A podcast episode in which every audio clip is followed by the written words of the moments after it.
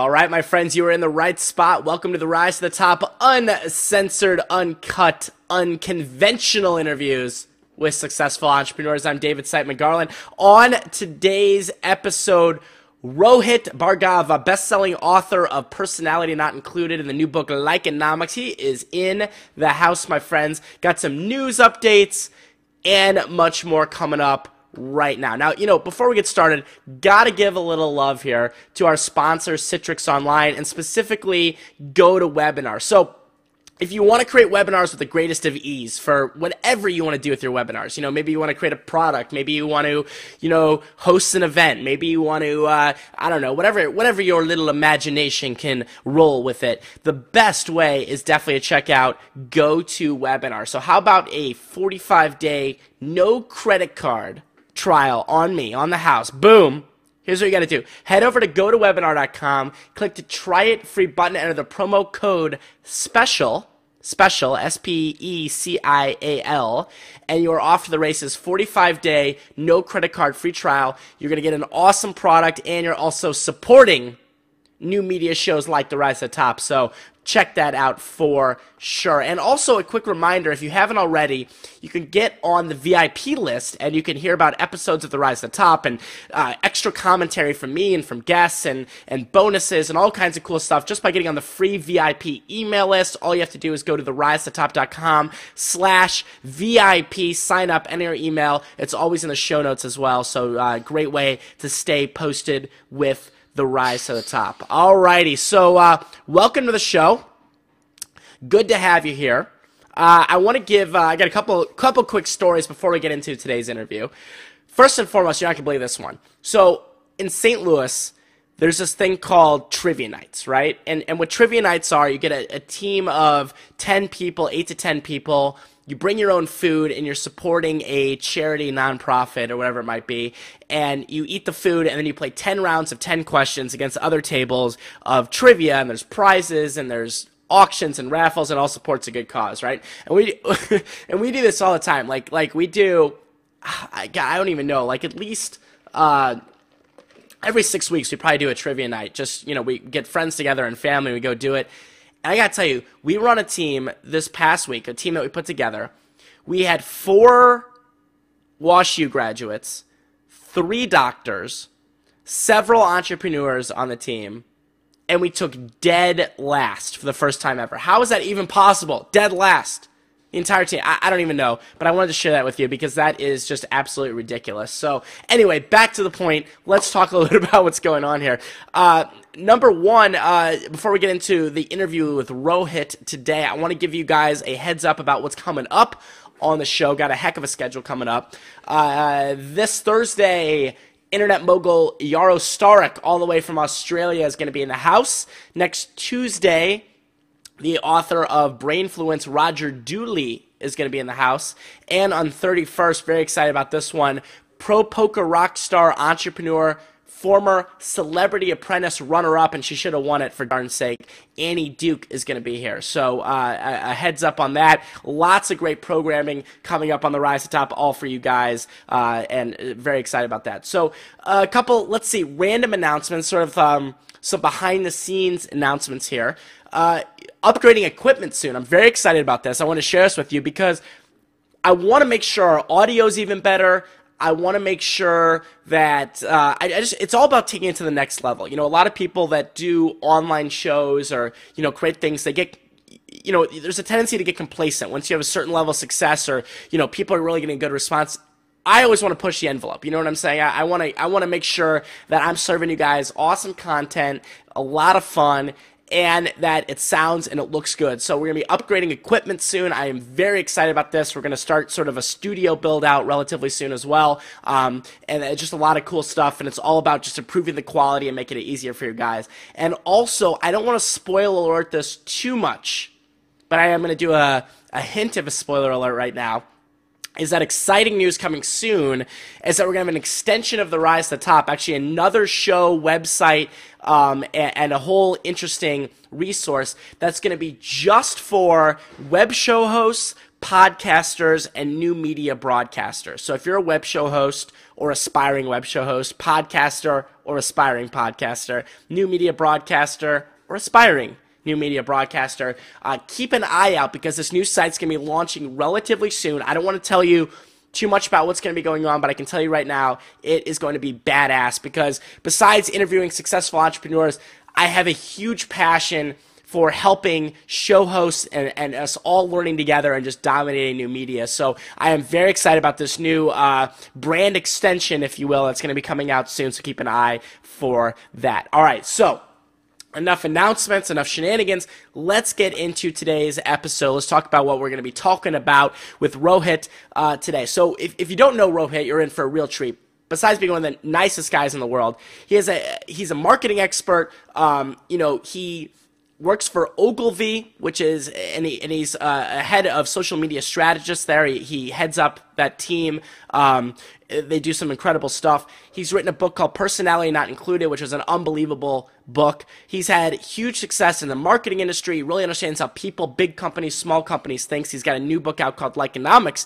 And for this interview, we're doing something a little different. I wanted to know about his rise to success. How does a guy, you know, like Rohit even exist? Like, how did he go from just, you know, wherever he came from to being this successful author and, you know, being a successful marketing mind and thought leader and influencer? And he's got quite an interesting story with a lot of takeaways and ideas and just uh, aha moments and stuff like that. Um, you're going to learn a lot. I, I know it's going to make you think about things in a different way. And we always love hearing from successful people like Rohit and just, again, heck of a nice guy. So here it is special interview Rohit Bhargava on the Rise to Top. Enjoy it. All right, well, welcome everyone to the Rise to Top. I'm a very sick, but still here, David Siteman Garland for you with Rohit Bhargava joining me today. And Rohit, we've known each other for a while, but I got to make sure, did I just completely botch with the medicine that I'm on? Your Any pronunciation of your name right there? You know, I got to say, I think the medicine probably helped because that's like the best you've ever done it. So. All right, good because I couldn't hear myself, so I think that's that's exactly where we're at. So, you know, first of all, thanks for coming on. Uh, it, it's great to catch up. You have a new book coming out today for people that are watching it on May 22nd, uh, 2012. If they're not watching it May 22nd, it's already out. Uh, called Likeonomics, and this is your second book, right? Second book, you got it. Yep. Okay, and personality not included was your first book, and I thought it'd be kind of cool today because I always try to find interesting people. We've met in Washington D.C. and we've talked talked for years online, actually, uh, yeah. about kind of hearing a little bit more about your story. So, so let's maybe start kind of where you're at now. Can you give us sort of a snapshot uh, of what you do now before we kind of go back in time and learn a bit more about you? Yeah, so I have, uh, you know, like a lot of people, it's funny whenever I go to like San Francisco or or uh, any sort of entrepreneurial place across the country. Um, people are like, well, here's what I do for my day job, but my other hat is, you know, all this stuff. I'm sort of thinking my next book should be my other hat. Right. That's a good title. Yeah, yeah, I'm sort of thinking that. So, you know, TM, right? Trademark that one already. Right. uh, but my day job is that I do brand strategy for Ogilvy, big marketing agency. Um, but then I also, uh, obviously, you know, I'm a writer, so I write uh, this book. I've written my other book four years ago. Um, I write a blog, and I also teach marketing at Georgetown. So, you know, I've got a couple of different hats of things that I do. Very cool. And where did, where did your sort of passion for marketing come from? I mean, is it one of those things that uh, you know you were you were a born little marketer and you were two year old two years old walking around marketing, or, or what what where did this sort of come from? Um, you know, I think for me, uh, I started as a writer. I mean, my big thing is that I've always been a writer. I always loved to write. Um, and so I think first of all, hmm. a lot of people who are in marketing who do things like writing books or writing blogs, they sort of do it to tell tell people their ideas and they have great ideas. But the writing is sort of the incidental thing. They're not a writer, they're not passionate about writing. And so mm-hmm. for me, the way I landed into marketing was that I was passionate about writing. And I was actually thinking that I wanted to be a screenwriter. That's sort of where my real passion was early on. Mm-hmm. That's a tough. That's a tough living. I mean, you know, to sell a screenplay and right. just, you know, it's it's a thankless job, man. Um, and but then I started looking at marketing, and I'm like, you know, this this is kind of cool. It's like influencing people. It's creative. It involves writing. Uh, it involves just understanding why people do the stuff that they do. And so, you know, I, I didn't necessarily think throughout my whole life that I was going to be a marketer, but it was sort of the perfect combination of my passion for writing, my passion for just like talking and understanding why people do what they do. Interesting. And, and how many years have you been at the marketing game now?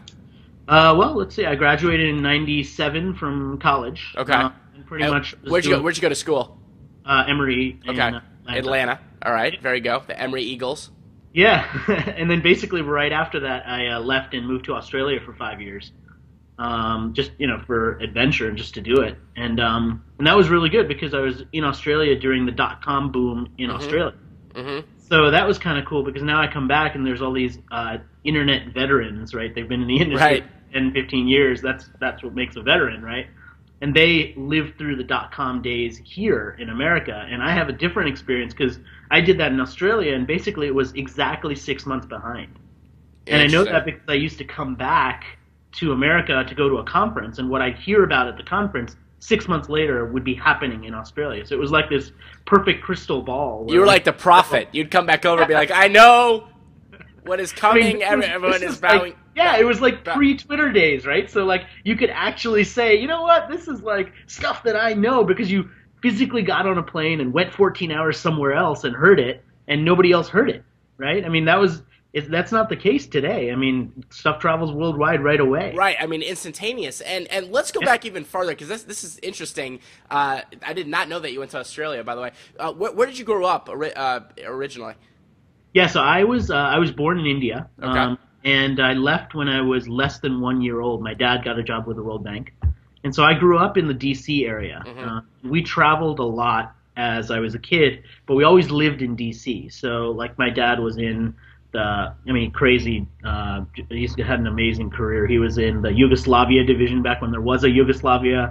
Right. And, you know, we went there, and he did Nigeria and uh, the Middle East, Jordan, Lebanon, uh, Egypt, uh, and then um, they went and lived in the Philippines for five years when I was in college. So it's a very international kind of travel that we did when we were uh, growing up. Right. Is there and, and you know what what are your kind of memories? You know, I grew up in St. Louis, and, and you you know grew up in D.C. What what are sort of what is sort of your what was it like to grow up in D.C. and, and kind of having that sort of uh, traveling uh, lifestyle, if you will, and you know with, with your family going all over the place? What what was it kind of like for you?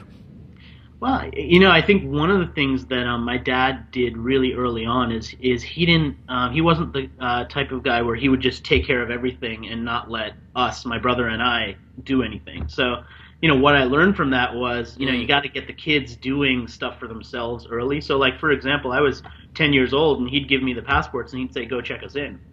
Oh, I see. So you got you got early So- responsibility and, and kind of things that you had to get so you- done. Yeah, so you're kind of doing this stuff yourself, and so you don't have this expectation that like somebody else is going to take care of all this stuff for you. hmm Um, and the other thing that was really interesting, and I still carry this today, was the idea that I mean, we went back to India every two years, and you know, I mean, India, India's modernized in the last twenty years amazingly. Right. I- When I was a kid and we would travel, I mean, the toilets were holes in the ground, literally. And you know, you come from America where you have flushing toilets and all of this stuff, and and it's easy for kids to be like, oh well, you know, I don't want to do this in India. Hmm And they would always say to me, "say India's India, America's America, and they're two different places.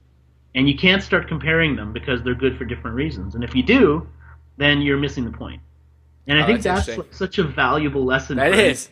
like not just with travel, but just like you know, be where you are. I mean, especially now with social media and all the ways that we can just you know sit there and check our phones instead of interacting with each other like face to face. I mean, what a great thing Sorry. to remember.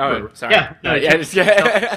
things good and you know i mean just be where you are you know Yeah, it's hard sometimes to stay present now with just the way that, but you know, and I think when people look back though, some of the most fond memories, you know, are now and and, and back and you know all the time are, are actually when you're you're there. You know what I mean? You get to enjoy something, whether it's at a barbecue or something like that, not just killing yourself on social media. So you grow up in DC. Uh, what led you to Emory? Because that's an interesting choice for, for, for a school. I went to Wash U, and there always was kind of like the similar Emory Wash U sort of like fake nerdy Yes. rivalry type thing. So, Yeah. uh, what led you down to Emory? um so i gotta say i mean emory was basically two reasons one was that uh, when i started college in 1993 and i knew i was going to graduate in 97 if i did it in four years which i you know hopefully Yeah. you'd be able to do that um, i knew that the olympics would be there in 1996 Oh, and, interesting. You know, okay. And I moved to Australia, and the Olympics were there in 2000. So, you know, the theme here is that, you know, for me, being in a city that's preparing for something like the Olympics is an amazing time to be in a place. Oh, because there's so a lot of excitement. There's a lot of momentum. You know, it's sort of like it's not just Atlanta's a great city or Sydney's a great city. It's it's a great time for that city. Uh-huh. And for me, that was like a really big motivator. So that was one thing. The other thing was that um, Atlanta and Emory just had a lot of really amazing looking women, and you know, 18 years old. Yeah, good good choice. There's a lot of traffic and there's a lot of women down there. So so so so you know, pick your poison. To poison be there. honest, you know that that was uh, that was a factor too. So. And what'd you study there? Uh, so I did a double degree. I did a degree in English literature um, and sort of poetry, weird, um, and I also did a marketing degree. All right, cool. And did you have like sort of at this point? And I think that this is always an interesting case because I talk to people in college all the time, and you know, people some know they're like, I'm gonna do this, this, and this, and I'm gonna major in this, and I'm gonna go do this and whatever. Did you have? Because you seem to be a guy that has a little bit of your planning hat on. You know what I mean? You're like Atlanta Olympics. Like most most 17 year olds at that time are not going to be thinking like I'm going to go to college where the Olympics is going to be and, and so, you know Yeah. different things like that what, what did you kind of have a vision for where you wanted to go after school, or what were what was sort of uh, uh, what you wanted to do afterwards, and then what did you actually do? Well, I think a a lot of people will uh, sympathize with this, particularly if they happen to be of Asian or South Asian descent, which is that you get a lot of pressure from your parents to go into a career such as, you know, being a doctor. Medicine, yeah, Yeah, listen, exactly. Um, and you know, I have a lot of friends who are doctors now, and some of them love it, and some of them just kind of ended up that way because that's where the family pushed them. right, And so, you know, for me, Emory was also an easier choice because at that stage, I didn't know what I was going to study, and they have a great medical school also. So for my parents, it was, you know, like that was, appease them a little bit, yeah, just in case, was right? But then, you know, what I started to learn as I got there was that was not going to be my thing. I mean, I actually did an internship at an eye hospital where, like, I Mm-hmm. watched eye surgeries and and enucleations, which is like literally when they remove the whole eyeball out of somebody who's deceased and like, I mean, crazy stuff, right? Um, and I realized that look, that's not my my thing. And I think what I what I learned from that was one of the most valuable things you can figure out when you're 18 or 19 or 25 or 30 is what you don't want to do Yep, because now you don't waste your time. right. And so for me to learn at 18 years old that being a doctor wasn't my thing, that was amazing. That's a huge win. I mean, because a lot of people don't figure that stuff out. They're always focused on, yeah, Yeah. and being able to cross stuff off the list. I remember that when I was doing internships, like when I was uh, in college, I had so many random internships. I won't bore you with them now, but but I and you know each one I would look at like the boss or I would look at the person and I'd be like, do I want to be that guy or girl? Do you know what I mean? And often it was like, not really. And then, you know, cross it off and we just move on. And I, you know, I totally agree. And that's a great lesson for people that are taking away something from us here is that learning what not to do can be just as important as learning what to do, if not even more important.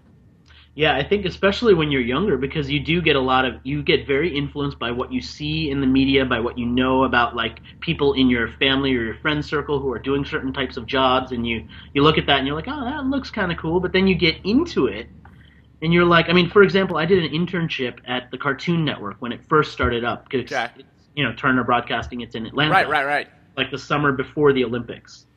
And I was working the PR team, and I was literally writing press releases for Bugs Bunny marathons. That was like my job. That's awesome. Which was, yeah, it sounds awesome and it sounds really cool. But what actually I learned from that was when you write a press release, the release part of that means that anybody can p- cut and paste what you write and claim that they wrote it.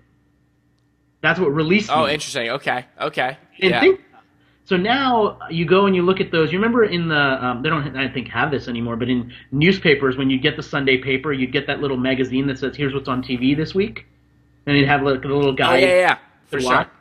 So like they'd have descriptions of shows, and they would lift what I wrote about the Bugs Bunny marathon, or about Cow and Chicken, or about Johnny Bravo, and so I was published technically, but With no somebody else credit. was claiming that they wrote it with no credit. I'm like, this is the suckiest job ever. This is the suckiest job ever. There's no credit. I worked so hard on getting the right words in there, and it's like you know nobody get to, nobody knows that it's me. Yeah, you're like walking down the street, like, seriously, no, I wrote that. Yeah, I wrote No, that. seriously, I that. wrote that, guys. I know there's no credit, but seriously, I wrote that. I know, and so like you know that was the first moment. I mean, as a writer, like you know you're not going to make huge amounts of money, but at least like give me some credit for writing it. You know? Right. No, that, that's awesome. So, so, so you spent summers interning. You Yeah. you graduate from Emory with a dual degree, um, Yep. and then you then you you hightail it over to Australia. um, and, and you do that for five years. And, and, and, and again, tell us what kind of inspired that move before we get back here to the U.S. Well, actually, there was a there was a lost year in between there. Oh, there's a lost So- year. Yeah, so there's a year between graduating and The lost years with the, the Rohit. And actually, that was that was a good year too because that was the year where I learned a lot about being an entrepreneur. Um, because I started working for my cousin's company, and actually, um, he I sort of grew up with him as an older brother. In in the Hindi language, there's no word for cousin; like it's just brother. okay, got it. And it Oh, was really like that. Um, and the reason why I say that I dedicated my new book, Likeonomics, to him because he passed away a couple years ago from cancer. Oh, he was sorry to hear pretty young, yeah. two sons and stuff. So you know, it's he's a really important guy for me. Right. And um, you know, so basically from that experience, I came in and I was the only marketing person at a 12-person consulting company. Mhm. So I did everything from designing brochures to teaching myself HTML to learn how to program a website to launching what I thought was the world's most amazing idea in 1997 for a business, which was to build websites for restaurants because restaurants didn't have websites. Right. So I created this whole thing called dcrestaurants.com. I got the domain name, I created a directory, and I went door to door to restaurants to convince them to let me build them a website for 500 bucks. Okay. I templates and everything built out, and I'm like, I'll build you a website. It'll be great. When people use this thing called the internet, they'll find your restaurant. And I failed miserably because I couldn't convince any restaurant that they needed a website. Huh. What was why, why do you think that like what was what was your sort of takeaway from that from that experience? Well, I think it was it was two things. One was that I was trying to convince them of a behavior that they didn't see happening in their customers. So I was trying Right. to tell them people are finding your restaurant based on the internet, and they didn't see that because nobody who walked into their restaurant said, "Oh, I found you online." Or said, you know, why don't you have a website or something like that? Yeah. So they were like, "Well, why do I need a website?" Right. The other thing was that um, this was sort of before the dominance of Google, and so there wasn't really that built-in way that I could say, "Oh, people are going to find you." Mhm. So I tried to create a directory along with it, and I literally had this one moment when I went in and met with somebody at uh, AOL, I think it was, and I was like, Ah. "I've got this great idea. I'm going to do this DC restaurants thing. It's going to be a directory. You can tell all the small businesses that you work with that they can get a restaurant built from, uh, you know, with me, and we can drive traffic to it." And I remember this moment because I was sitting across from this guy at the desk, you know, being like, what, 22 years old and not having any business plan or anything. And I told him about what I thought was a great idea, and he said, "Okay, I understand what I can do for you. What can you do for me?" Hmm. I literally had no answer to that. I was just, I just sat there. Uh, and the biggest lesson I learned from that meeting It's so was awkward. never ever walk into a meeting with someone without knowing what you can do for them Yeah. because it's not about you, it's about them. And so at 22 years old, to, as an entrepreneur, to learn that and to learn that I didn't have a compelling thing to say, that was pretty cool. Yeah, I mean that that that that's such a valuable lesson early on. You know, what I mean, and a lot of people. That's why I I love talking to people like yourself about their foundation because you never know how people become like studying successful people. Do you know what I mean? And, and doing this, you never know. It's, it's it's lessons like that. With this random AOL dude who God knows what he's doing now. Do you know what I mean? That can shape your entire future. Little moments like that if you pay attention to them. Yeah, and now, you know, I find myself because now I teach and, and I'm working with students who have ideas and I work with entrepreneurs who've got, you know, their their startup ideas that sometimes that little moment of me being able to offer that kind of feedback for somebody can help them shape what they're working on. Right. Which I think is a really powerful effect of building an audience. It's not so much that I can go and reach however many people I reach through a blog post or through a book. It's the fact that I can have these interactions and really change how somebody's going to either succeed at what they're trying to do or not succeed. Right. And that's really cool. Right. No, it really is. So I want to recap this real quick because I want to move on to next parts of the story here because there's so much we want to cover. I want to make sure we get it. We get it all. We're gonna jam it all in here today.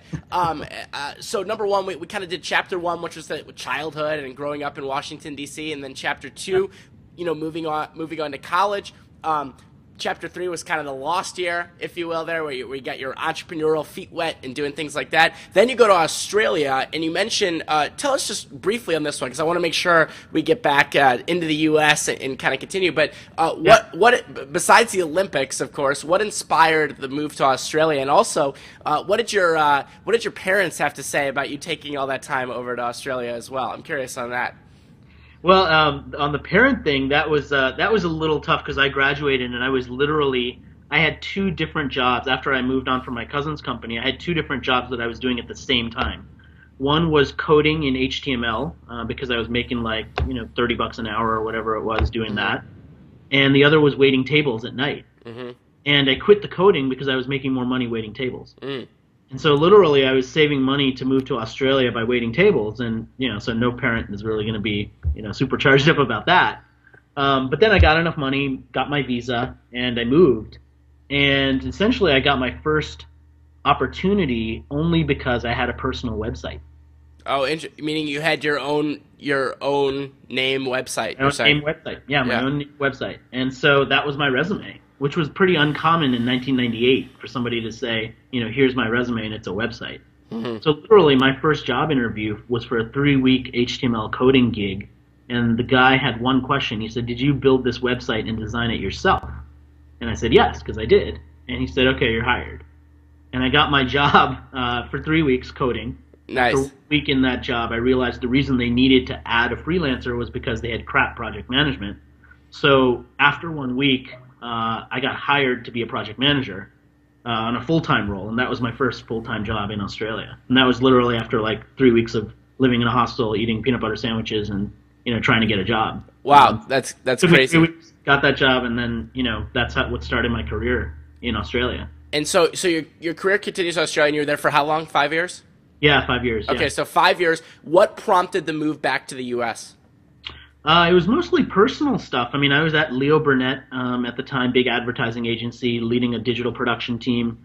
Uh, had probably what what's probably going to be the coolest title I'll ever have in my career, which is executive producer. Oh yeah, there you go. Just like the screenwriter in, in you when you were little. There you go. Yeah, I mean, we called ourselves that for the web, right? I mean, we weren't project managers. That's like way too, you know, too simple. Um, but uh, you know, for me, it was just like I was 28. I was ready to sort of settle down a little bit more, and uh, wanted to be closer to family. I mean, Australia is like 14 hours from anything, Right, literally.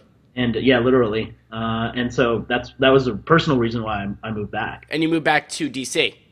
Yeah, I moved back to DC. And then, uh, and then when, and then, how did you end up at Ogilvy? Uh, so Ogilvy was an interesting thing because I moved back to DC and I was an ad guy. Mhm. And I knew that all the big ad agencies were in New York. And so literally I went through uh, the phone book or the phone book equivalent, saw found all the big agencies that were in DC. I called up Ogilvy and I said, "Who leads your digital team?" And I found out the guy's name. It was John Bell, uh, who's still there. And um, then I looked on their website and I figured out that the syntax for Ogilvy email addresses is first name dot last name at Ogilvy. There you go. Figured His email address is john.bell at Ogilvy, and I just randomly sent him an email and I said, "Hey, I just moved here from Australia. Here's my background. I'd love to come in and just chat about if there's a job opening." And uh, probably three or four weeks later, I got called in, and then a couple weeks after that, I got a job based on you know just the background and not based on them actually having published something. Oh, So very you know what interesting. I figured out from that is like a lot of times if you hit somebody at the right moment before they actually have to write the job uh, description, but they know they have a job, then you can sort It's of good skip- timing. Yeah, you skip the queue. Yeah, And what year was this when you got hired by them? this was 2003. All right, so No, 2003. 2000 sorry, 2004. when did you when did you were you at this point also doing your blog influential marketing or when when was that uh, when did that come about So I got hired in January of 2004, and I started the blog in June of 2004. Okay. So literally six months after I got hired, I started the blog, and John Bell and myself and a couple of other people started the digital influence team at Ogilvy, which is currently the world's largest team of social media strategists. all right very cool. So okay so now the, the big question and i think this is something that's on a lot of people's minds is is the book deal. So how did you end up uh, you know personality not included is the first book and now we have Likeonomics which we're gonna- which we're going to talk about in a bit. Uh, but how did the idea for personality not included how did you land a book deal tell, tell us that story about how that stuff kind of went down Yeah, so the idea was was about um, me feeling like there was something bigger than just social media. All the way back in 2007, I felt Mhm. like there was an idea bigger than social media, and and to me in 2007, the idea that that I thought was bigger was that companies were becoming more human, and they were showing their personality. And so I literally wrote a blog post about that that I forgot about actually. Um, but I wrote it back in I think 2006 or 2007. And it was all about like why personality matters for companies. Sure. Now fast forward to 2007, I go to South by Southwest and um, I'm randomly meeting with people, and I get an email from this guy who says he's launching a book, and he wants to have breakfast to just talk about his book, and if I have any ideas to help him market it. So I end up saying yes, and you know, as I often do, um, and uh, have breakfast with this guy. Talks about his book. Uh, launches a couple months later. Turns out the guy is Tim Ferriss, and the book was Four Hour Work Week. I've heard of those guys. Yeah, Yeah, absolutely. Sure, yeah, you probably interviewed him Of too, course, right? yes. Tim has been on the show. Absolutely. Yep. Yep. Uh, Absolutely. yeah, so that turns into this mega thing, and you know, a couple months after that, uh, I was uh, emailing him, and I said, "Look, I have an idea for a book. Not really sure how to get started." And he said, "Well, let me introduce you to my agent," ah. and so Ah. that's how I got an introduction to the book agent. Now, Yeah. now, que- now, question. I don't want to interrupt here, but I, I, I have to ask this question: How did Tim hunt you down to begin with? Um, because I, I remember talking to Tim about his story of the four-hour work week, and a big thing that he did was he built relationships with bloggers, right, in all kinds of different spaces. And and you were blogging, of course, but how did how did he even hunt you down uh, initially? Do you know? Well, I think at that point there were a lot fewer marketing bloggers, so Ah. it probably was pretty simple. I mean, the the Ad Age Power List, the influential blogger list. I mean, I was, you know, there wasn't that much competition, so I was easily in the top 25 of pretty much every single one of them without really having to do that much because there weren't that many people doing it. So all he would have had to do was a quick Google search, and he probably would have pretty easily found that I was on the list and I was going to South by Southwest. So I imagine that's what he did. We never really, I never really. And that's where you had brec- you had breakfast at South by Southwest. Yeah, Yeah. right. Okay. Yeah. Interesting. So so okay. So then he introduces you to his agent, Yep. and where does it go from there? So then, um, you have to. Another lesson I figured out from this was um, if you want to work with the best people in any industry, it's not a matter of I have the money, here you go. You got to sell yourself to them. hmm And so, in order to get this agent to work with me, I had to sell him on the idea of the book and the fact that it would be a really successful thing. Otherwise, he wouldn't have taken me as a client. Mhm. So it wasn't about the money; it was about the relationship. once I had that, and once I sold him on that, then it was a simple matter of we're working together. Whatever the deal is, he gets his cut of the deal. Right. So we're both incentivized to just get as big of a advance as possible. Um, and that's literally how we did it. So we sold personality not included based on a 10 page PowerPoint deck. That's it. That's it. So- Um, and you were able to sell it. Which publisher bought it? uh, McGraw Hill. McGraw Hill. Okay. Yep. And what was your experience then from there with the publisher? Was it was it a positive one? Like how you know tell tell us like sort of Yep. what you any insights also from the first book because the first book's always a challenge for authors. You know, it's a you learn everything from the first book. Yeah, you learn you learn everything, um, and uh, and also, I mean, for me, um, it was really important to because I was a blogger um, and I was used to writing in short form and quickly, and those skills were useful. But when it came to writing a book, the first thing I realized that I underappreciated was how little of my blog writing I could actually repurpose for the book. Ah, I thought I'd, you know, maybe 20, 30% of the book could just be from my blog. I'd just take it and massage it. yeah, right, right. Edit I- it. There you go. Head start, right? That was my idea. Right. Didn't work out that way at all. I used one post from my blog. That was it in the book, um, and it was literally one page out of 300. The rest was custom written and flowed exactly for the book. So that was the first thing I realized. Second thing I realized was that having a good editor makes a huge, huge difference. And I had a good editor at McGraw Hill hmm what a good editor will do is they'll tell you where you have gaps in your flow, your story flow. They'll help you figure out how to make things weave together. They'll figure out where the holes are in your arguments. They won't sit there and say change this word to that word. Right. I didn't need that. Uh, I mean, some people might need that if writing's not their thing. sure. I didn't, I didn't need that. I needed the kind of overall flow. The cohesiveness of it. Yeah. Yeah, and the team that was there was was great at, at helping with that, and so they actually really improved the quality of the book. Oh, interesting. So the book comes out, and that launched in 2008. 2008. Yeah. 2008, uh, personality not included. Um, you know, how did it do? What was your reaction? Like, like how, how did that feel when it came out? Like, tell us, tell us about where it went from there. Yeah. Um, so I mean, obviously, holding a book in your hands. I mean, there's there's no amazing. That's an amazing feeling. Um, and uh, you know, so for for me, uh, the other the other thing that that I sort of figured out from that was I underappreciated how important the week of launch was. So I didn't really line up a lot of stuff to happen that one week. Mm-hmm. I thought, you know what, it's fine. Like I'll have a slow burn. It'll kind of keep picking up. I'll do more and more stuff, and it'll you know it'll sell decently well, like you know, kind of ongoing. And that is sort of what happened, but because of not focusing on that short-term time frame, I never had that big spike of momentum. Mm-hmm. Didn't make any of the lists like the Wall Street Journal list or the New York Times list. Um, and I just had kind of a you know a regular burn, and the book sold okay, and it had nine translations, which was amazing. Right. Uh, but you know, it didn't have that big spike because right. I didn't. I never focused on that, and so that was a big lesson I learned that I am totally changing this time around. Right. So let's talk about that. So now the new book's called Likeonomics. Before we even get into the book itself, the the strategy kind of that you just mentioned. Um, so now you know the book comes out 22nd here of May. That's really like you're like going for it. I actually saw a blog post where you said don't buy the book before then, right, or something like that. Yeah, it was basically it was a why I don't want you to buy Likeonomics, and this isn't a marketing trick. and uh, literally, what I was telling people is, look the way that book sales are measured is with a, a tool called uh, Nielsen Book Scan. It's like Nielsen ratings for TV, and they measure it on a weekly basis. So, in order to have a chance of making the Wall Street Journal list, the New York Times list, the USA Today list, you need to load as many of your sales as you can into a single week time period. Right. So, because of that, um, you don't really want people spreading their purchasing out over three or four weeks. Right. You want it to all happen during a specific time frame.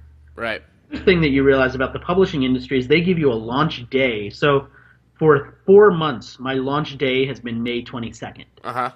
Listed on Amazon. The problem is the warehouse, you don't know when the warehouse ships the books. And Amazon starts delivering pre orders as soon as they get the books. Yeah, that happened to me when my book came out in 2010. It was early. Yeah like two weeks exactly. early or something ridiculous. And mine came out almost four weeks early. Ah. So this is like crazy because now all your pre-orders hit in the wrong week, and everybody who pre-ordered the book, which is great because people want it right away, and you want that. I mean, you want excitement and you want all of this stuff to happen, but if it doesn't all hit in the same week, then it's really tough as an author. Mm-hmm. Um, to now try and roll everything up. So I literally had to put out this blog post. I didn't have a choice because I had to put out the blog post and say, look, can you just wait um, and give people an excerpt which they can get online and you know a way of kind of seeing the book beforehand, but rolling everything into that into that week a bit later. So it's one of the things that I think is fundamentally broken about the publishing industry is this whole kind of week to week short term. I mean, it's the same thing that's broken in Wall Street and the you know financial industry. Right. Right. Short term results mentality, but the problem is that everything is reported on that basis, and so if you want to succeed in the book publishing game, you gotta you gotta um, tailor to that. Yeah, and, and for you, what's what's your reasoning for wanting to hit a list? You know, is is it like kind of a is it a pride thing? Is it a business thing? Is it a this is really cool thing? Like like what what what's yeah. sort of your reasons for for wanting to get on one of those major lists? Yeah, that's a, that's a good question. I mean, I thought about I thought a lot about that and like how important is that really? I mean, if people get value from a book, changes somebody's business, you know, isn't that enough? Um, but one of the things that you see from those lists is that getting on a list like that creates momentum. Mm-hmm. Once you have momentum, the book gets in front of a lot more people than you would expect.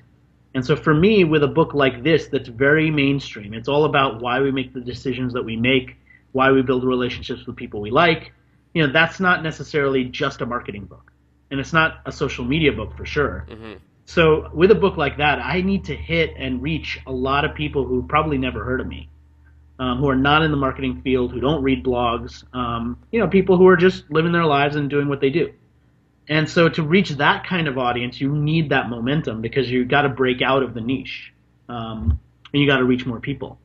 Ah, very cool. So, you know, the book I have it here on my uh, my iPad on my pretty dodo case yeah. uh, here on the iPad, and yeah, I love it that you immediately you're like, this is not a social media book about Facebook likes or something like that, right when it starts. But tell us, yeah. um, because the book does come out today on May 22nd, or if you're watching this later on, of course, it's out.